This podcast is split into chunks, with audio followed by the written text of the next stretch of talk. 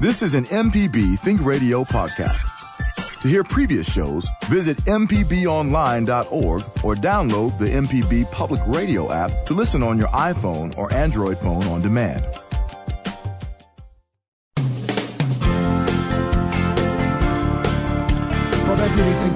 This is Money Talks. Kevin Farrell here with Chris Burford, credit counselor and educator for ClearPoint Credit Counseling Solutions, and Nancy Lottridge Anderson is associate professor of finance at Mississippi College and president of New Perspectives.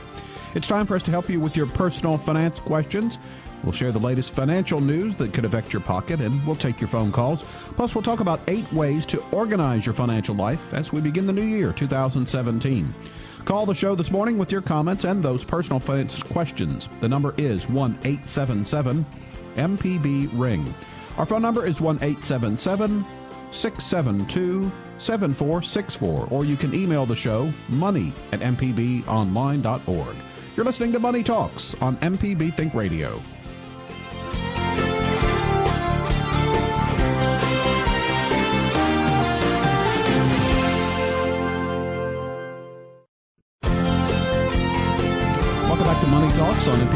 Radio. Kevin Farrell here with Chris Burford, credit counselor and educator for ClearPoint Credit Counseling Solutions, and Nancy Lottridge Anderson, associate professor of finance at Mississippi College, president of New Perspectives.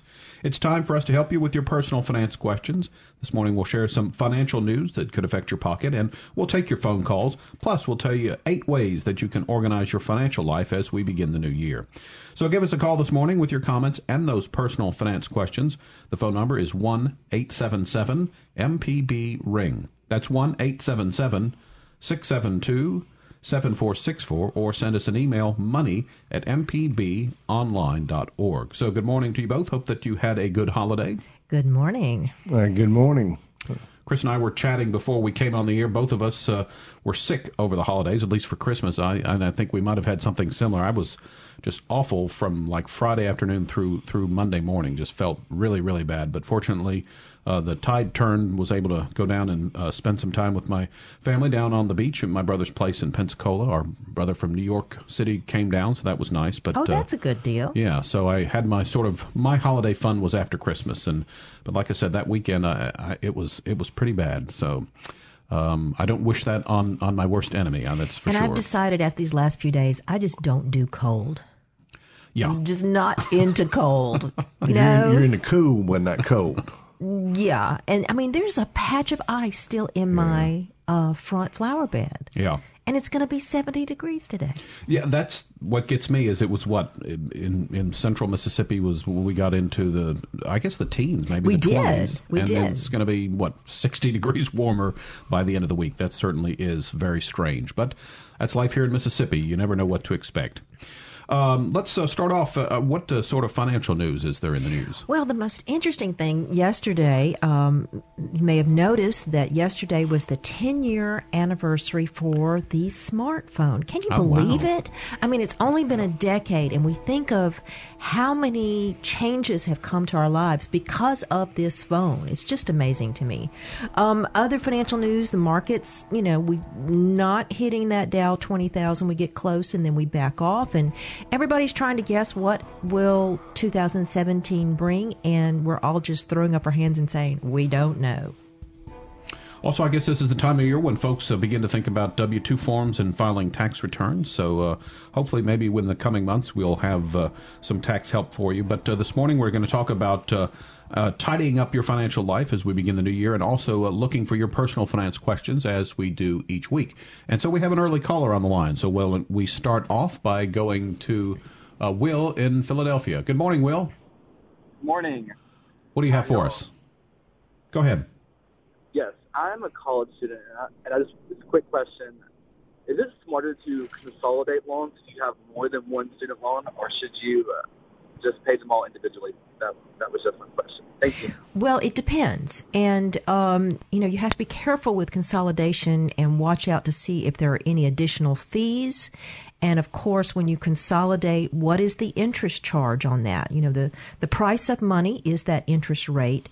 So you might do better to maintain your separate loans if you would have a weighted average that's lower than what you would get under consolidation. But the biggest issue could be fees. And so you just have to weigh that difference. It is nicer to have one bill that you pay, easier to keep up with, and um, and then you keep that total in front of you, so that's your goal. But again, you just have to look at the interest rate and the change from going to separate loans to one big loan. All right, Will, thanks for your call. Again, we're looking for your personal finance questions this morning. Also, as we talk about some tips to uh, organize your financial life uh, at the beginning of the year, uh, what do you do to keep your financial life uh, on track and organized? Give us a call with your questions and those comments at 1 877 MPB Ring. It's 1 877 672 7464. You can send an email to money at mpbonline.org. So we've got a list of uh, eight things to do.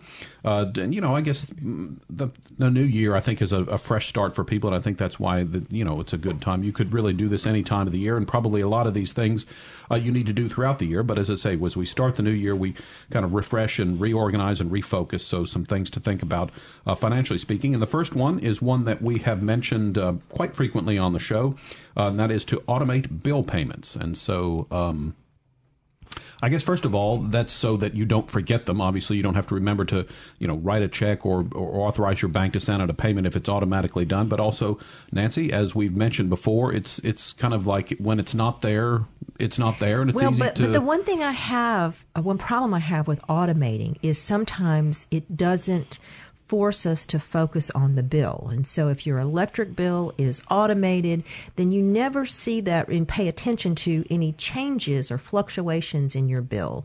And that's a big issue. I mean, we, those things that we can have an impact on. I mean, you're not going to change your rent or your house payment very much. You know, that's just, it is what it is.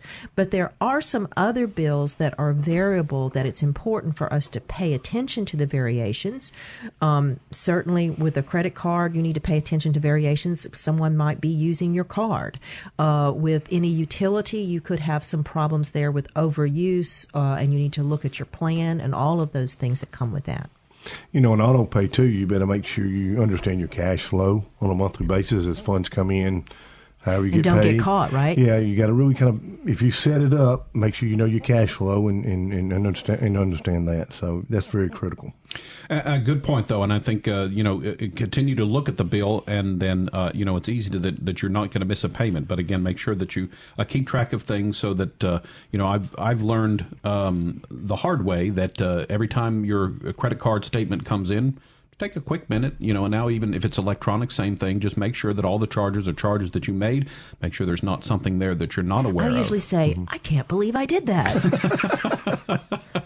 Mine is always, wait a minute, I didn't charge that. And then you look Really? closer and look, oh, well, yes, I did. oh, I have been known to call them to say, you know, I'm very irate. And then I go, oh, yeah, I remember that. We've got another caller on the line, so let's uh, talk next with uh, Amy, who's called in this morning. Amy, go ahead, please. Yes, my question's about simple interest on a signature loan. Um, specifically, does it benefit me to pay it off early, or is the interest kind of calculated up front and, and owed regardless? Uh, the interest should be calculated calculated off your loan balance on that simple interest. What it should. So if you you know if you took out a thousand dollars at ten percent, and I'm I'm playing simple numbers, you know it'd be about a hundred dollars uh, for the year in interest uh, if you paid it out over the whole year. But if you paid it off early, you would pay less. You'd pay less in interest charges. Oh, okay. So you would benefit by paying off early based Sure. on the term of Well, the of loan. and let me just jump in here, Amy, because remember, every loan comes with a contract. And so you sign something saying, I agree to this. Go back and look at the conditions of the contract. So what Chris described would be typical, but you could have something in your loan agreement that says, you know, basically doesn't matter when you pay it off, or in some cases there could be prepayment penalties. So read well, the I, loan agreement. Actually, this was for my sister. she asked me about it, and I didn't know, and I told her to look in the contract. Yes. She, it, she, I didn't know if it was in plain English. I kept telling her it could be prepayment, like you just said, but I didn't know if it would be kind of garbled into. or if it Well, pretty clear. They call it plain English, English, but you know that's questionable, right? Yeah, I, I would say this. You know, pretty much in your, I guess, going to a bank or a credit union, I would probably say that you're, uh, you can ask questions, look at the contract, but you know, I'm going to make an assumption here now. I think most of the time you're dealing with simple interest. Outside of that, of higher cost lenders, you need to look at it pretty close to contract. Let's say it like that. Well, I'm hopeful because she had gone to her bank, so so good. Thank you. That's helpful. All right, Amy, thanks for your call. This is Money Talks on MPB Think Radio. We're looking for your personal finance questions this morning. We've got some open phone lines, so give us a call if you have one at one eight seven seven MPB Ring. It's 1 877 672 7464. You can send an email to money at mpbonline.org. And again, as we talk about the ways to organize your financial life in 2017, if you have any tips or things that you do to stay on track throughout the year, financially speaking, we'd love for you to share those with us this morning. So, number one, we talked about automating bill payments. And, and one thing that I do, and that we've mentioned on the air here before too, as well, that is uh, similar to that, is the idea of um, the levelized billing. I know two of my um, utilities do that to where. And here again, this is my problem with doing that because then you don't pay attention to those seasonal fluctuations. You don't think about, oh, I need to turn that AC up a little bit, or I need to make sure my lights are turned off, or oh, I have maybe uh, maybe I have a water bill that's spiked, and I need to pay attention. Do I have a leaking toilet somewhere in the house? Good point, but I would say that it, it certainly is nice to know that your electric bill is going to be about the same, you know, 12 months out of the year. So, I, I, mean, I understand. Yeah. Right. I mean, it's easier to budget that way.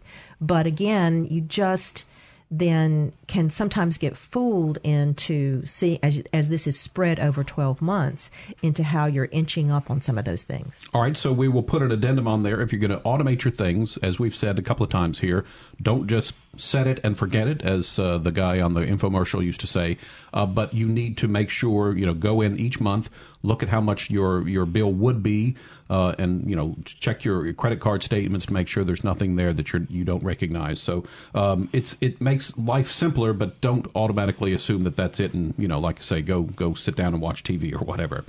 Uh, need to take a quick break. When we get back, we're looking for your personal finance questions. The number is one eight seven seven MPB Ring. Our phone number is 1 672 7464. You can send an email to money at mpbonline.org. Back with more after this.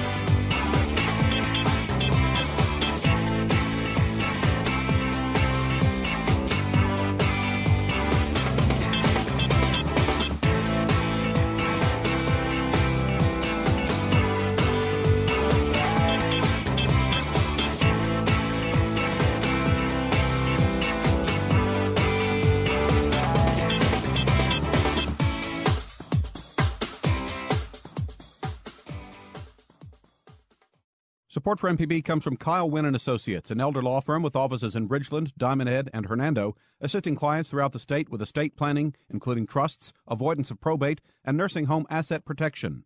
Details at kyle-wynn.com.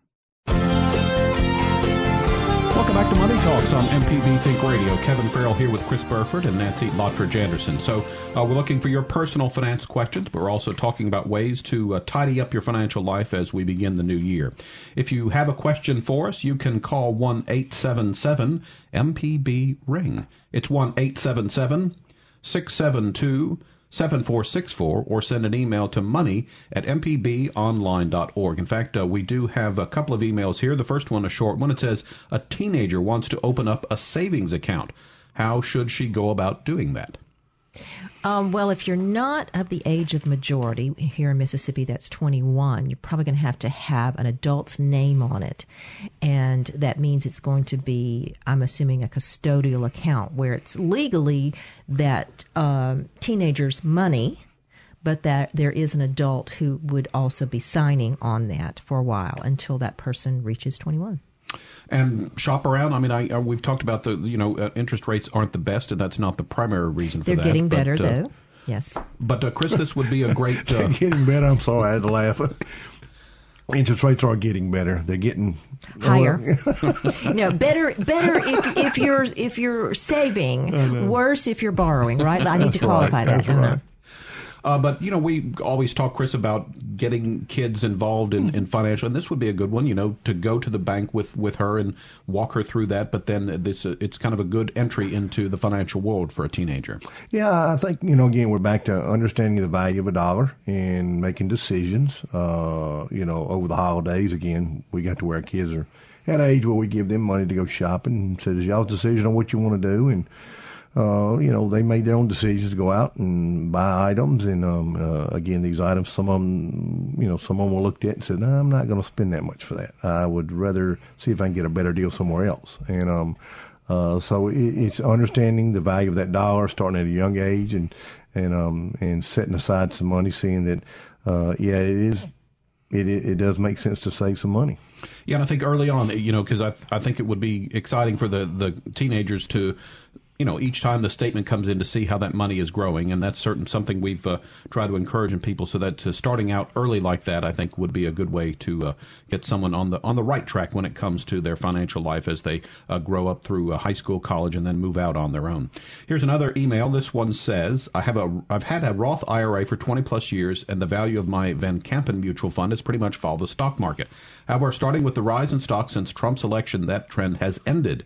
As the Dow goes up, the mutual fund goes down. I'm in the market for the long term, but I'm wondering if this trend change is an indication of mutual fund weakness or a bubble in the Dow that is creating the separation."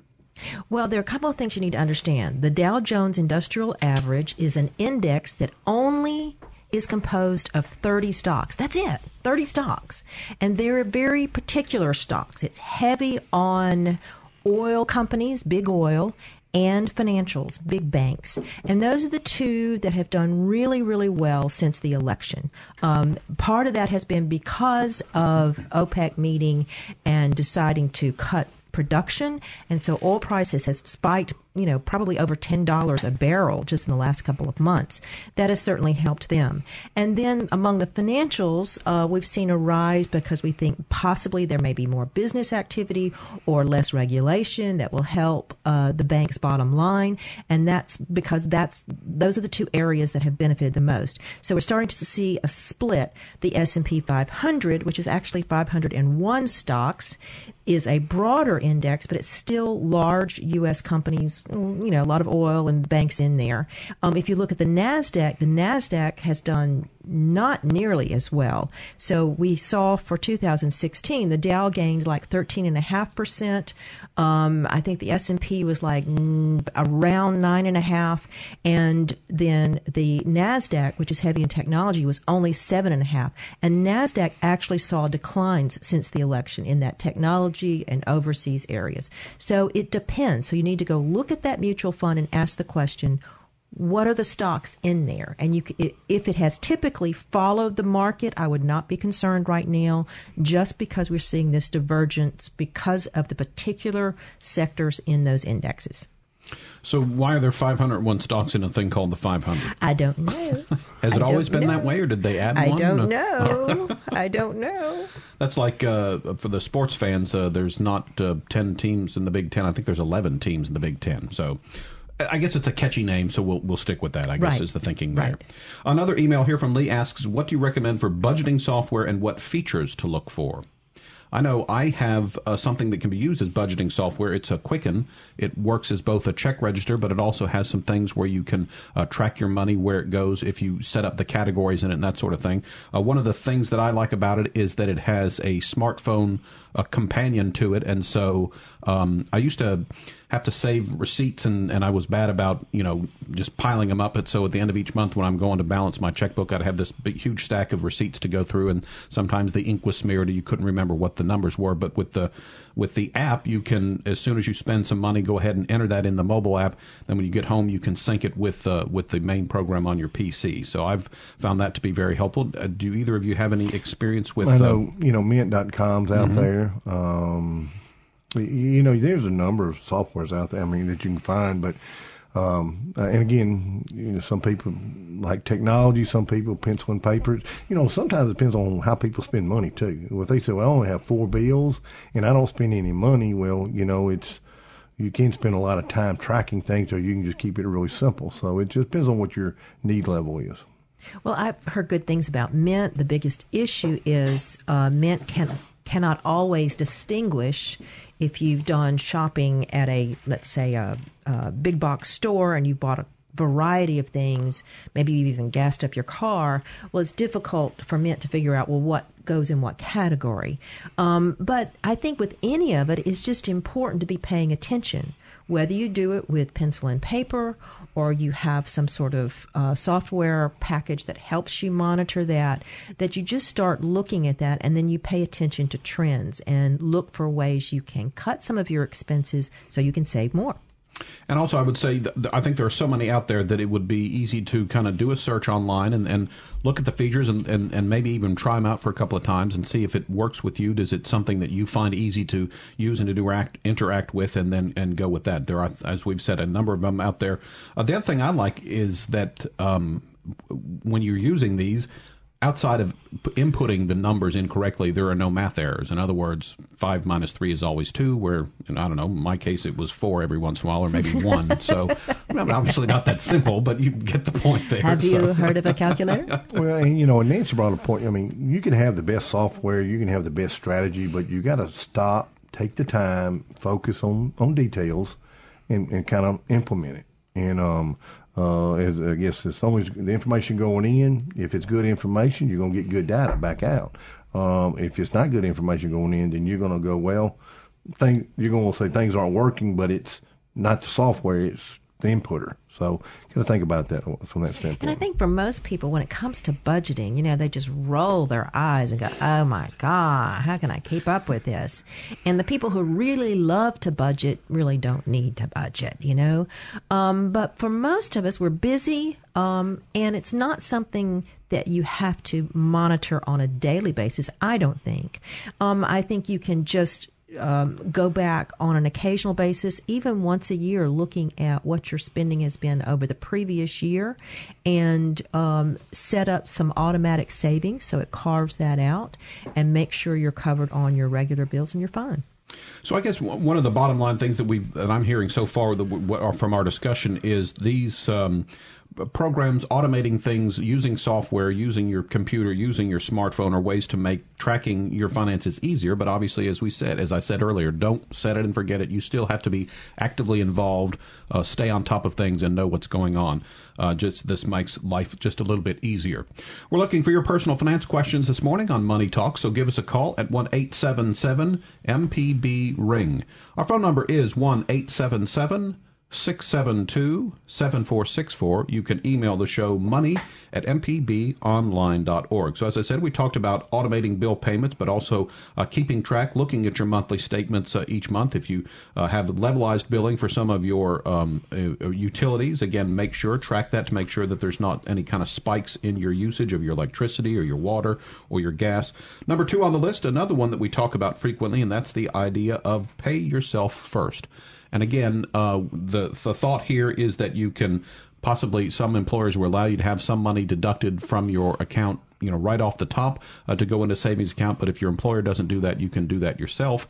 And again here the idea i think that we've said is that once you kind of get into there uh, your monthly budget then you you're used to what money you have left on hand and it's easier to to go from there. But important to to try to build those savings why not uh, do it by kind of pulling it off the top Absolutely. And this is a perfect time to look at those employer retirement plans. If you have a 401k or some other type of retirement plan, you're going to be getting a statement in the next few weeks that will give you information about um, your accumulated funds and the performance from last year. So take a look at that and ask yourself the question can I do more? Can I up it maybe 1% or 2%? Did I get a raise? Can I split that raise between my pocket and my 401k? And then also take a critical look at how you have that plan invested. If you need some help, find somebody who can objectively look at that with you and explain what you have, and uh, then try to choose those funds that will be good long term funds for you. See, an example when we say pay yourself first, I like to think of this. This think of it this way: is um, as I take funds out, I'm actually setting aside for my future. What do I want for my future? And you got to start kind of get that mindset of this is for down the road. This is for the future. This is going to be when I have that challenging time when I say retirement or an emergency fund. Um, that it's for the future. I've got to make that decision for the future. So I'm trying to get that mindset. And I think even if it's maybe a short term goal, like this is for the family vacation this summer, that sort of thing, that's a, it's a good mm-hmm. thing to keep in mind. And again, it does say that you, if your employer doesn't do this, you can do it yourself. I've done that. Uh, it takes a little bit to get it set up. I know I had to. Uh, I had to have the routing number of my checking account, and that sort of thing. But that's easy that you can find out, and, and your bank would be because you can to, find it on your checks at the bottom of your checks. And, if, if I still had a check yeah, or maybe a deposit slip, or just call your bank. Right, right. And it's a nine-digit was... number mm-hmm. that that uh, you'll be required to have that and your bank account number to get that set up. But now with technology as it is, it's very simple to get an account opened and mm-hmm. start to get it funded. We've got some more callers on the line, so let's return to the phones, starting again in Jackson. Susan's called in. Good morning, Susan. Go ahead, please. Good morning. I'm turning 70 this year, and I'm getting uh, notices from some of my retirement accounts that I have to take distribution. What do I do? Okay, um, when you're 70 and a half, and don't ask me why they decided on the half well, the half will be in June. Okay. In uh, so that means this year you are required to take an RMD, a required minimum distribution, and wherever you have your accounts, and maybe you have five IRA accounts or 401ks somewhere. Then, That's about right. Well, each of those providers should give you the information. They should do the calculation for you and they should send you that information. And it is a calculation based on the value of that account at the end of the previous year, which would have been 1231 2016. And based on that value and your age, then they will tell you this is how much you have to take out. If you don't take that out, at least that amount, there is a 50% penalty. Oh my! Right now, the interesting thing about this is you have some flexibility. So if you have five IRA accounts and they each send you a number, and when you add up all that num, the, all five of those numbers, maybe it's twenty five thousand. You don't have to take it out of each one of those separate accounts. You can take it all out of one account if you wanted to. Okay. As long as that total amount fits the bill as far as the required minimum distribution on each of those accounts. Okay? okay. So that's yep. what we often do. So if we have one account that we have more flexibility in taking money out, or we have one account that, oh, it's been doing well, we want to leave it alone, and you can do it that way. Would this the time to consolidate everything into one account? That's possible. And um, first, you have to make sure what type of accounts you have. For instance, if you have an annuity and you tried to consolidate it with just a regular IRA, you might have surrender penalties. So you okay. first have to figure out um, can I move this money without any penalties? And if that's the case, it's probably a good idea, especially, you know, as you're getting on up in age, to have everything in one place. It's easier for you to draw on, easier for you to manage. That easier to manage is, yes. Yes. Yes.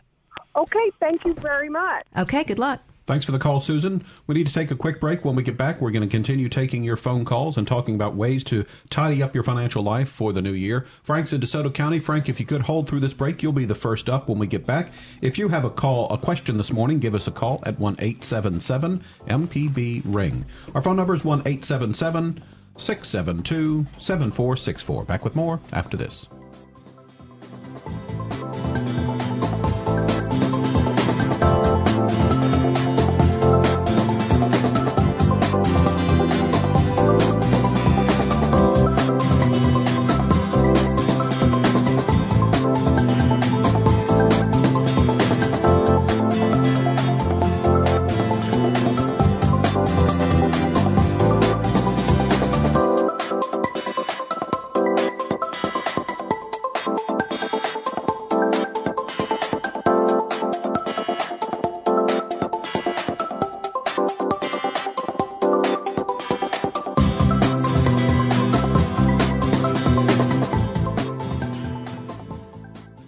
Inauguration Day is right around the corner, and Chapter 1 of a new administration is set to begin. As stories take shape, NPR will be here with coverage you can depend on to help you make sense of it all. Listen every day.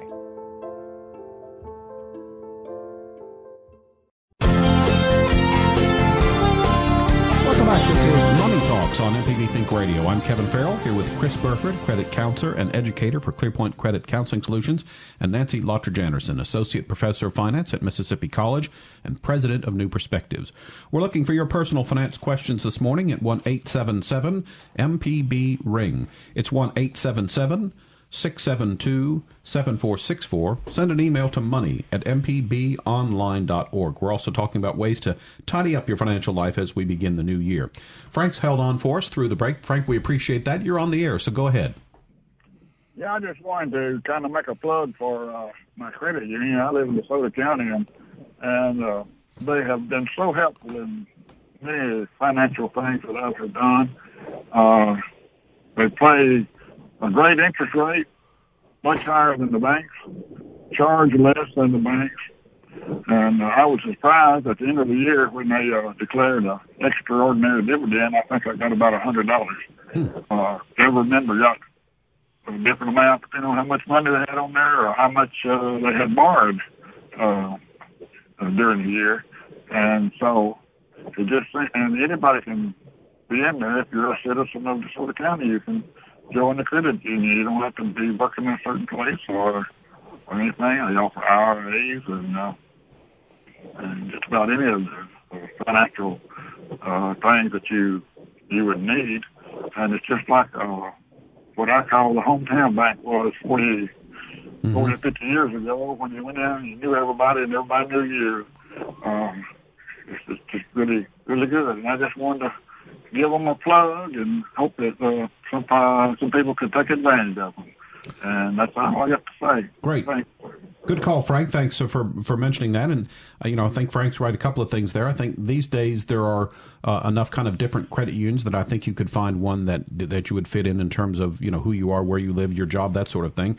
But again, they are set up kind of to benefit members, and so that's uh, I, I'm a member of a credit union, and uh, had when I had. My roof needed repair after some damage. I got a loan through the, the credit union, and so uh, I'm a big believer in, in, credit unions as, as well. I love the credit union. Um, legally, they are limited um, as far as how much they pay above what is the standard rate at local banks, but they usually do pay a better rate, and you also get some better rates on loans. Um, I like the idea of if depending on the credit union I am I am involved in, I am in one at Mississippi College, that that is also loaning out uh, money to uh, people, staff who might need money for a car or some other issue. And so that's a feel good thing for me as well. Uh, we had someone who left a question about uh, asking about the bond market, the health of the bond market these days. Oh, my goodness. well, right before the election, the 10 year Treasury yield was at 1.75%. It's now at 2.37%. That's an increase of about 0.65, over half a percent increase in a very short period of time. The bond market is kind of in disarray right now. So as interest rates rise, the bond values go down. And so it's making it very difficult for us to manage our bond portfolios.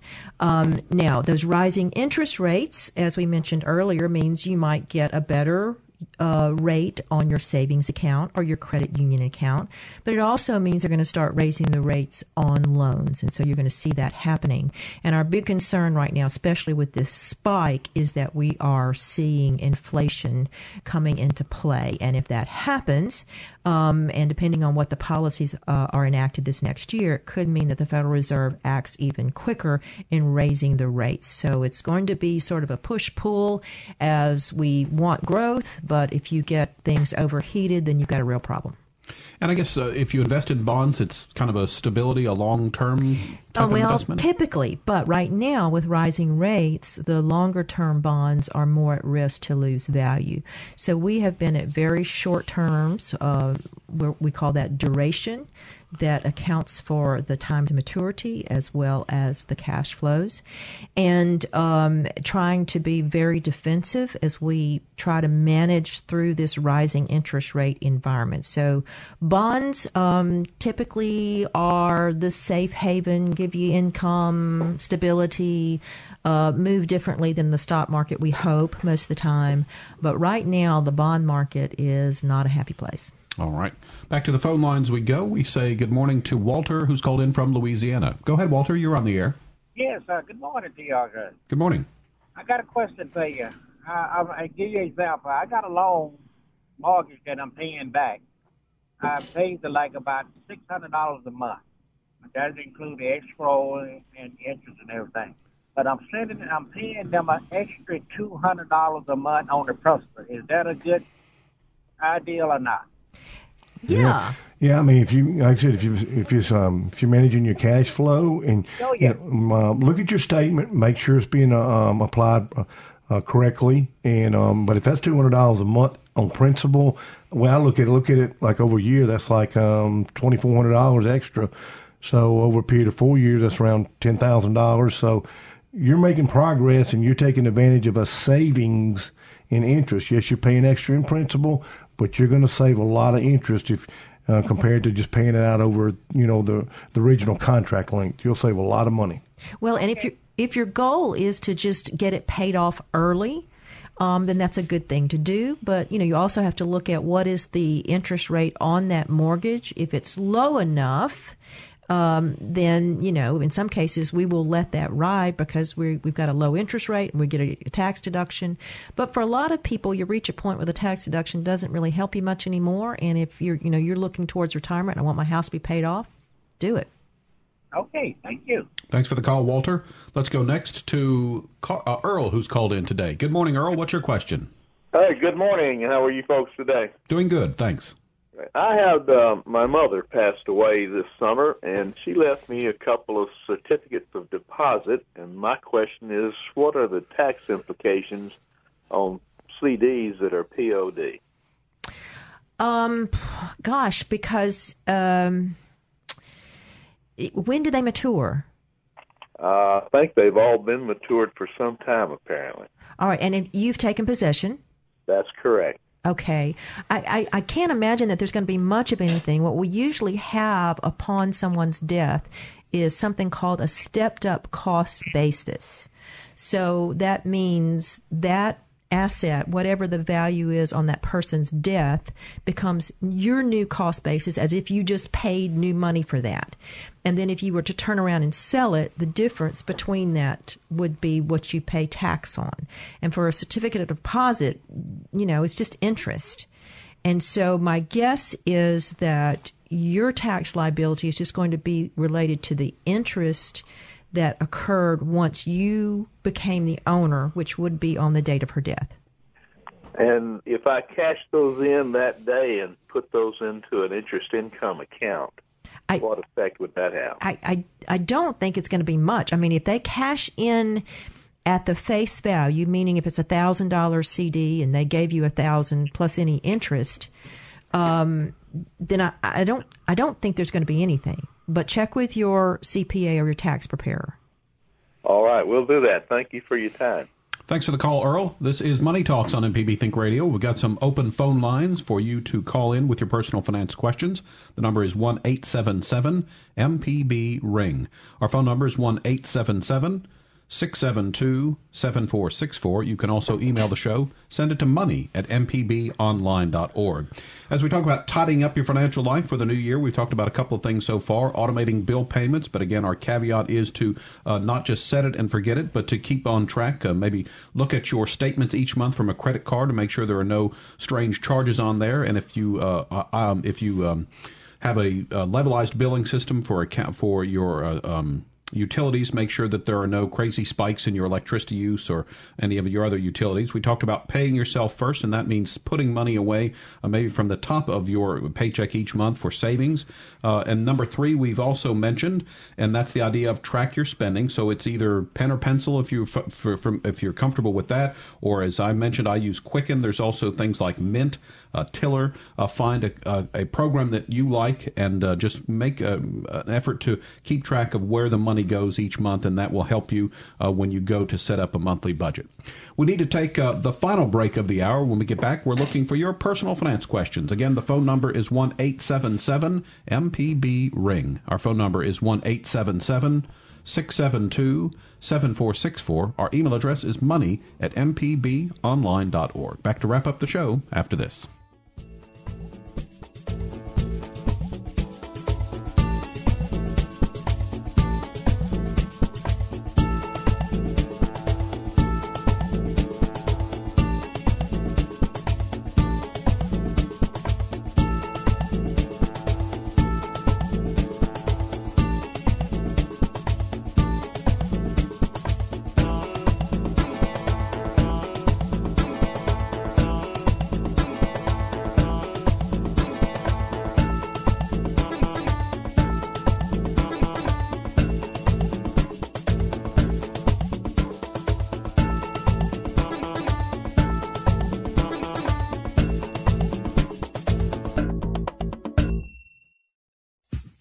Information presented on Money Talks is meant to provide general information about the topics discussed and is not necessarily the opinion of Mississippi Public Broadcasting. The information presented does not create any type of relationship between the hosts and guests and the listening audience. Please consult a financial advisor or any other qualified professional for guidance about your personal finance questions. On MPB Think Radio. Kevin Farrell with Chris Burford and Nancy Lottridge Anderson. We've been taking a number of personal finance questions this morning. Still have some open phone lines and some time left in the hour, so give us a call if you have a question. The number is 1 877 MPB Ring. That's 1 877 672 7464. You can also send an email to money at mpbonline.org. Let's go to Hannah next. She's called in from Oxford. Good morning, Hannah. Go ahead. Hi. Thank you for taking my call. Um, this November, I will be 70 years old, and I have a, a 401k. Um, my question is, um, what do I need to do regarding the minimum distribution uh, to, t- to take the money out and that kind of good stuff? Thank well, um, if your birthday is in November, then you won't be 70 and a half until 2018 but okay. So, the, but the problem you might run into is that um, this is what happens when, when because of that half year that we have in law, is that you may end up having to take out two distributions in one year. So a lot of people will go ahead and take it out. So I would just talk to whoever um, has your account, whoever's mm-hmm. the custodian of your account, whether it's your local bank or a mutual fund and um, look at going ahead and maybe taking out uh, a distribution this year but anytime. Um, yeah, it's you know, it's just sometime during the calendar year. And oh. um, get them to, to look at maybe doing a calculation for you and talk to you. You can even go to the IRS.gov website uh-huh. and look up information on required minimum distributions, and yes. it will explain to you that 70 and a half and what can happen when you have two distributions in one year because they're going to be taxable. Every penny that you take out is going to be taxable income. Right. Well, what is the, the, the, the tax? What percentage are they going to take, or do I have to pay? Well, it depends on all your other income. So I don't know what that is. Uh-huh. And um, a lot of people will go ahead and ask them to take out some, typically 10% off the top, just uh-huh. to have some money going in. Um, I tend to not to like to pay the IRS before I have to. So, um, but you just have to be prepared when tax time comes. So if you oh. take it out uh, this year, yes. then when you file your taxes in April of 2018, you'll have to pay the tax on that distribution. I got you. Okay. Great. Thank you so much. Okay. For- uh, for your information. Thank you. You have a good day. You too. Nancy, real quick, and I, have just, I don't know, just light bulb came on because I, I, always think of people 70 or retired. What if somebody been working for a company 25 years, they're 70, going on, you know, getting ready to get seventy half. They've got a four hundred one k and four, and they, yeah, and I mean, we're they're still, same they're apply. still working. I'm trying to rem- I just remember all of this because I think you're still going to be subject to the RMD, the required minimum Okay. distribution. At the same time, you may be still putting money in. It's kind of a weird situation, and you may have IRA accounts elsewhere that you still have to do that distribution on. We have another phone call, so we're off to Water Valley as we say good morning to John. Hello, John. Good morning. Go ahead. So I've I've heard recently about changes to the general accounting standards and practices that will require municipalities to start putting unfunded pension liabilities uh, above the line, beginning in July. I know there's some talk on that affecting the municipal bond market, and I just wanted to hear your guys' comments on it. Uh, thank y'all, and I'll just listen off the air. Well, I mean, we, we certainly have some grave concerns about these pensions that are underfunded out there. And we used to think about a municipality as being, you know, you never saw municipal bonds default. And then we had Orange County, California, way back. And we've had several defaults uh, through the financial crisis of 2008 and afterwards. And so there is concern because with any bond, it's all about can they pay you back with the interest they agreed to pay. And um, so now, if they're facing the situation of, you know, we're really showing that we're short. Uh, as far as our budget, then that puts their budget in question. And if they're not able to raise taxes to cover that shortfall, then that could mean uh, a possible default. So each issue is going to be treated differently. Is it is it a state uh, that we're looking at, and some states are in worse shape than others. Um, so you have to be careful because um, it all depends when it comes to municipal bonds. It depends on the health of the budget and their ability to tax, and the health of their local economy, whether that's a city, a county, or state. All right, thanks for the call. Let's go next to Robert, who's in Oxford. Good morning, Robert. I have a, a tale to divulge that I do not divulge gleefully. That uh, I, I have Parkinson's. I've had it for a number of years, and uh, I was at a period when I've had some terrible days, as Parkinson's goes, and uh, I could barely stand up, much less go to a bank or grocery, and uh, I guess you'd say I was depressed. And uh, I divulged my, I gave out my PIN number to, to my debit card to a couple of caregivers in this period, and uh, they later abused it, the information, and to the tune of thousands of dollars out of my checking and savings accounts. And uh, so uh, I would just, uh, I don't know why I didn't realize it earlier, but I should have get, gotten a debit card and loaded it with small amounts. And uh, and there's no kind of protection on my because they were making 15 or more uh, transactions a day sometimes, and it Wow. never showed on any kind of warning on my from my bank, which kind of surprised me.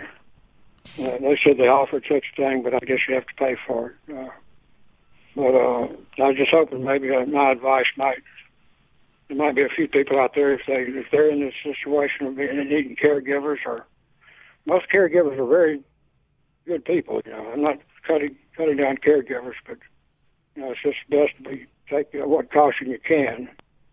And uh, I'm just saying there may be a few people in this situation of needing caregivers or know someone that they might recommend this to that just doesn't it just hasn't instructed them that the proper thing to do.